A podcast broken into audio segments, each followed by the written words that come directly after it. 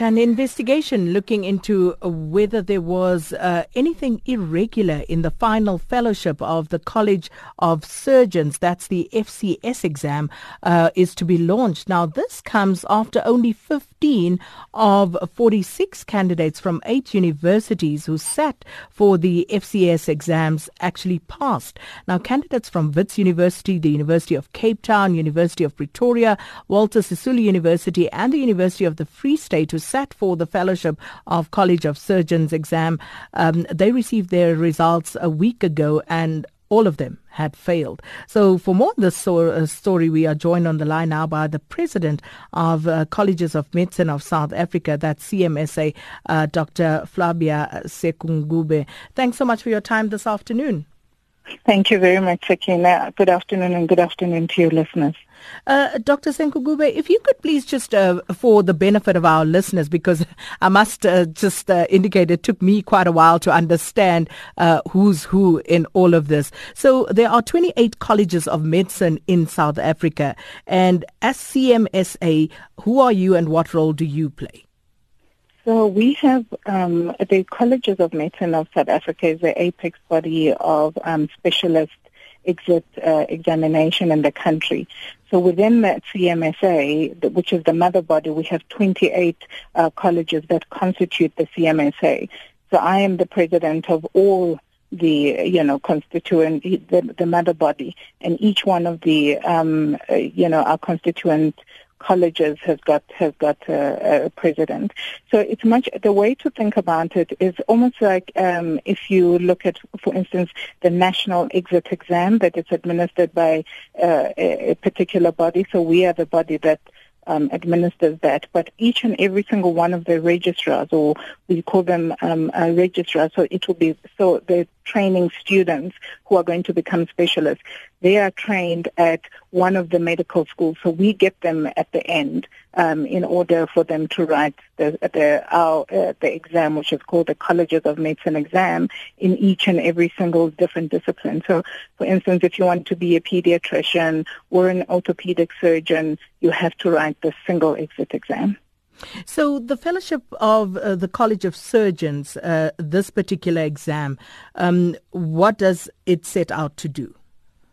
So, in, in the colleges of each and every single one of the colleges sets an exam, and the idea of that exam is in order to ensure that once you've written that exam, then you are called a specialist uh, doctor. And the specialist doctor is a kind of the apex doctor and, and the highest honor that a doctor can get. So I always say that it's the last tier of medicine. So for instance, in terms, uh, the public can look at it in terms of if, for instance, you've got, let's say, a tumor or something like that, you would go to your GP, they'll diagnose it and then refer it to, to the particular, to the specialist. And so a specialist really deals with quite complex issues. And that's why you see that our exam is, is, is, is, is of international standards and it is um, a, an exam that, in, and, and the idea of the exam is to ensure that when we endorse and say, indeed, you have passed this particular exam, you are a safe specialist um, in order to to to serve our, our, our public. So whether it's Gogo Mahlangu or Tatu Mahlangu in Gagadu village, they get the same quality care, um, and and we ensure it by having this common uh, exit exam. So the College of Surgery exam is in two parts. And um, in all the interviews I've had, I've said our exam is actually not finished. And so the final exam, you have the part one, which is the written examination. And in order for you to go to the second part of the exam, you have to get a sub-minimum. And this sub-minimum is 45%. So the candidates who haven't passed this exam did not achieve 45% in order for them to go into the next part, which we loosely call a clinical or an oral. It's another rigorous exam, which is going to um, be conducted now in October. So once you finish that and you've passed these components, then only do you become uh, a surgeon. And so you're absolutely right, Sakina, except that the statistics are actually wrong. We, yes, we have a 44% pass rate, but it's actually 24 out of 54 candidates.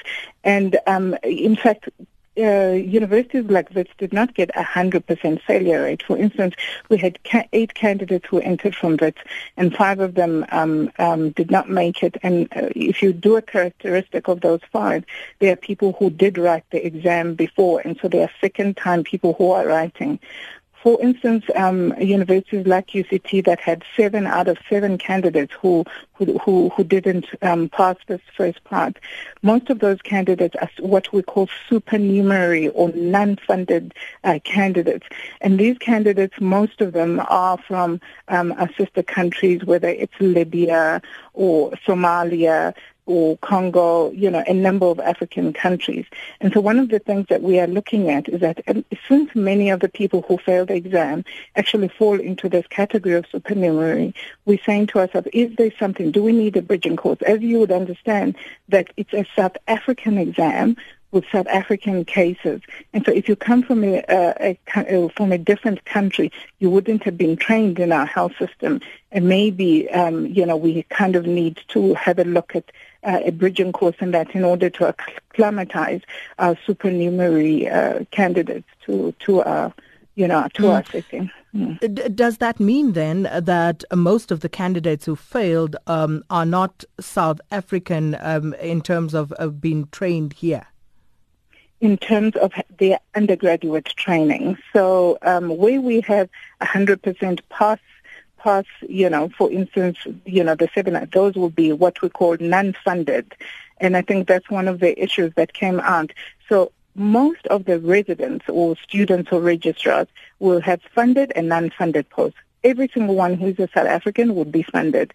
But there are some South Africans who are self-funding. Um, but most of the people, because one of the, the things that we do at the college is also to assist um, you know, kind of the African diaspora to also have specialists. So we do, uh, so our training institutions, they also have the same philosophy. They would take in and then call, the, uh, call these colleagues supernumeraries, uh, uh, trained at the training, but they would also write the exit exam and then have a, uh, some of them have got like, for instance, a government to government contract and go back. So for instance, you get a candidate who's from uh, Kigali, for instance, they, from Rwanda, they would then write an exam, but then go back to serve, um, you know, the, the Rwandese population as whatever it is, an ENT surgeon or a surgeon or a pediatrician. So there seems to be an outcry over the latest uh, uh load of results. And um, as you said, uh, you know, looking at that 44% pass rate, is this um, abnormally low from what you would normally average? Um, for the College of Surgery, yes, it, it, it is. And, and one of the things, so as the colleges of medicine, we have been going on what we called listening tours that the South African Registrar Association um, has also been a part of. And what is coming out quite clearly, Sakina, is that um, there are a number of factors, but broadly speaking, we can categorize them into three groups. One is the candidate factors the the issues around the low power. so some of the things that we are hearing from candidates is like what we do each and every single day does not prepare us for this exit exam and so uh, what is going on? Some of the things that have come up is the issues around disease burden.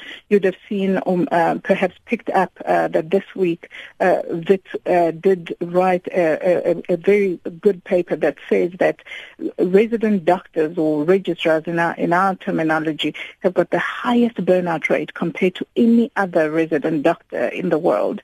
That's concerning because you, you're working with doctors who are in, in, in a health system that has got a quadruple burden of disease. And so in essence, even the teacher, the professor, is also, um, you know, assisting in terms of uh, kind of service delivery. And um, some of the uh, residents are saying they don't get enough teaching time. The other one is, of course, the issues around the college. So, for instance, this particular exam is set by what we call an examination board, which includes all eight training medical uh, uh, universities.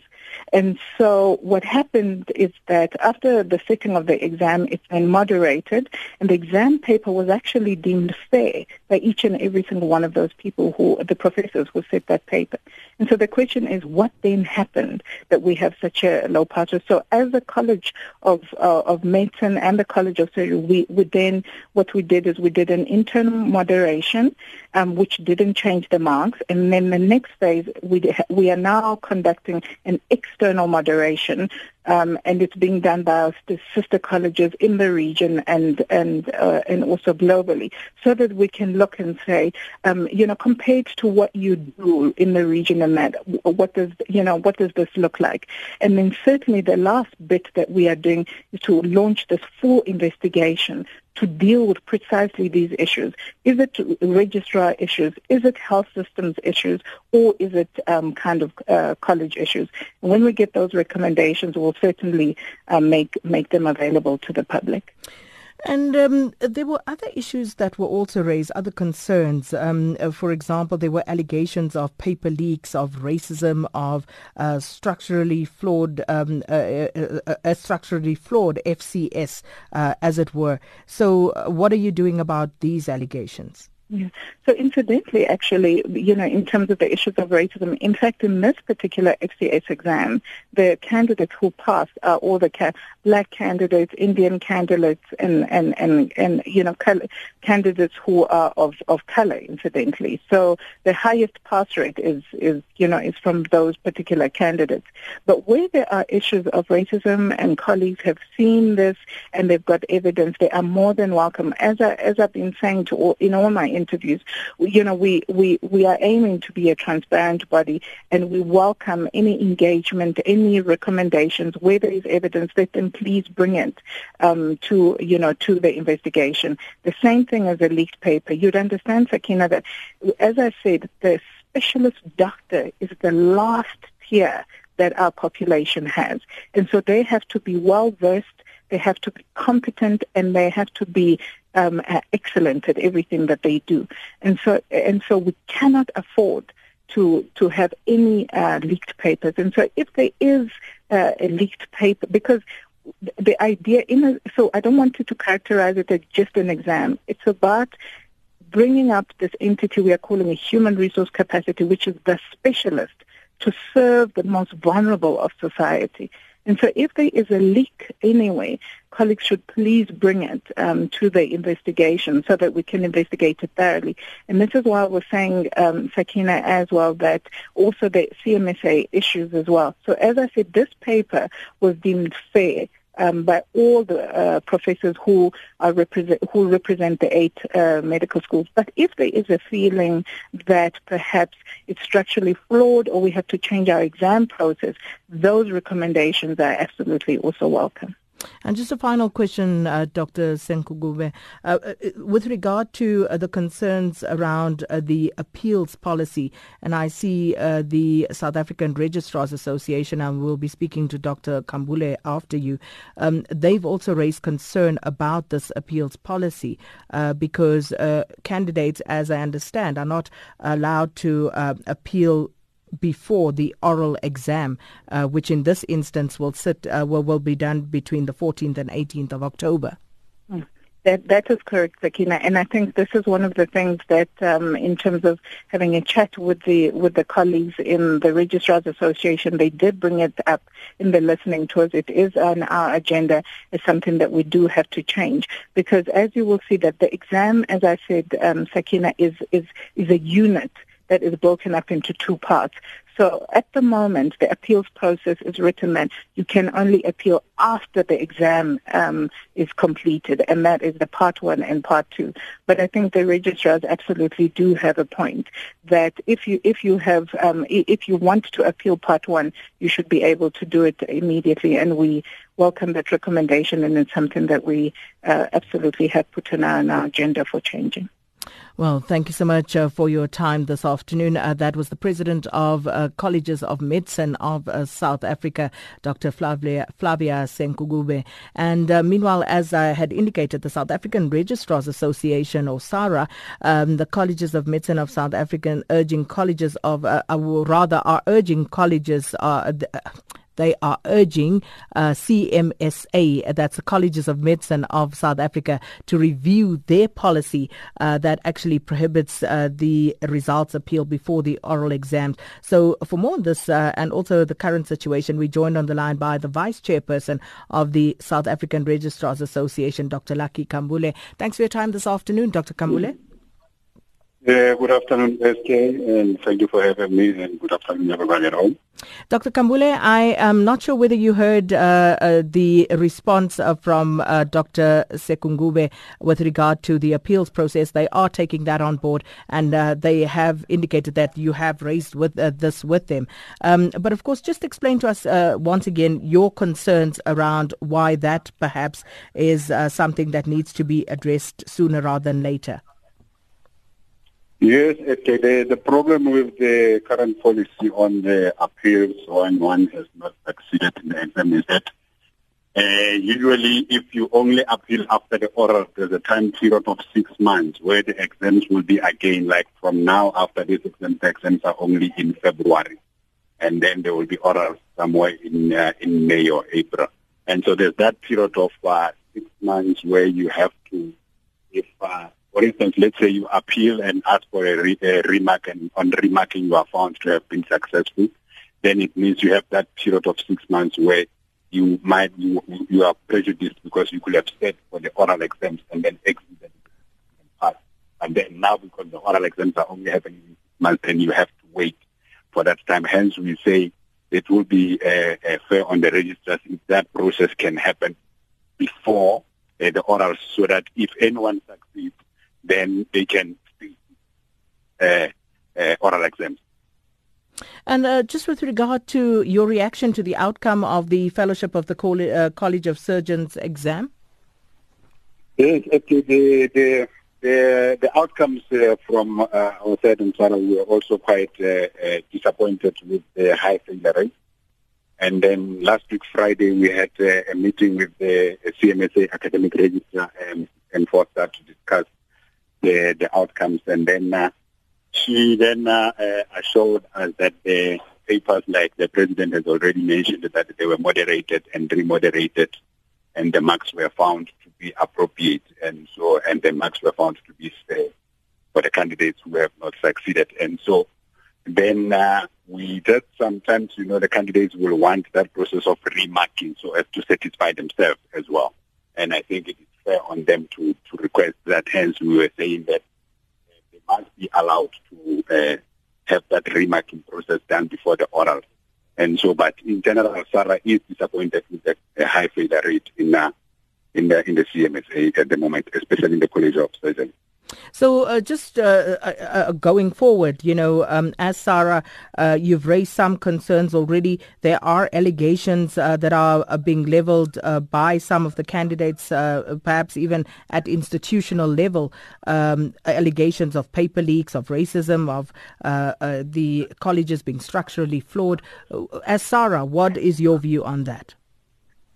Well, uh, SK, our position on this uh, currently on these uh, issues of query paper leaks, uh, our position is that uh, while we're trying to defend uh, the members or the comrades we have not succeeded so that they can have a fair process out of everything, we should be very cautious to cast aspersions on the comrades that have succeeded. And so the position of SARA at this point in time is that the comrades or the, the candidates from SME who obtained 100%, we celebrate that. That's actually what we we want uh, the we want the registrars to obtain. The candidates from KZN who obtain 100%, we celebrate it. And so that's actually what we want the candidates to obtain. But then we know sometimes it's not possible. And so our position is that at this point in time, the the, the comrades that uh, obtained 100%, that we celebrate them and we cannot cast aspersions on them until there is material evidence that says there was a paper leak. At this point in time, it will be speculating for us to go on uh, allegations of paper leaks when no one has ever produced evidence to say there is paper leaks, then at least that is our position. Dr. Kambule, thank you so much for your time this afternoon. Vice Chairperson of the South African uh, Registrars Association, SARA, uh, Dr. Lucky Kambule.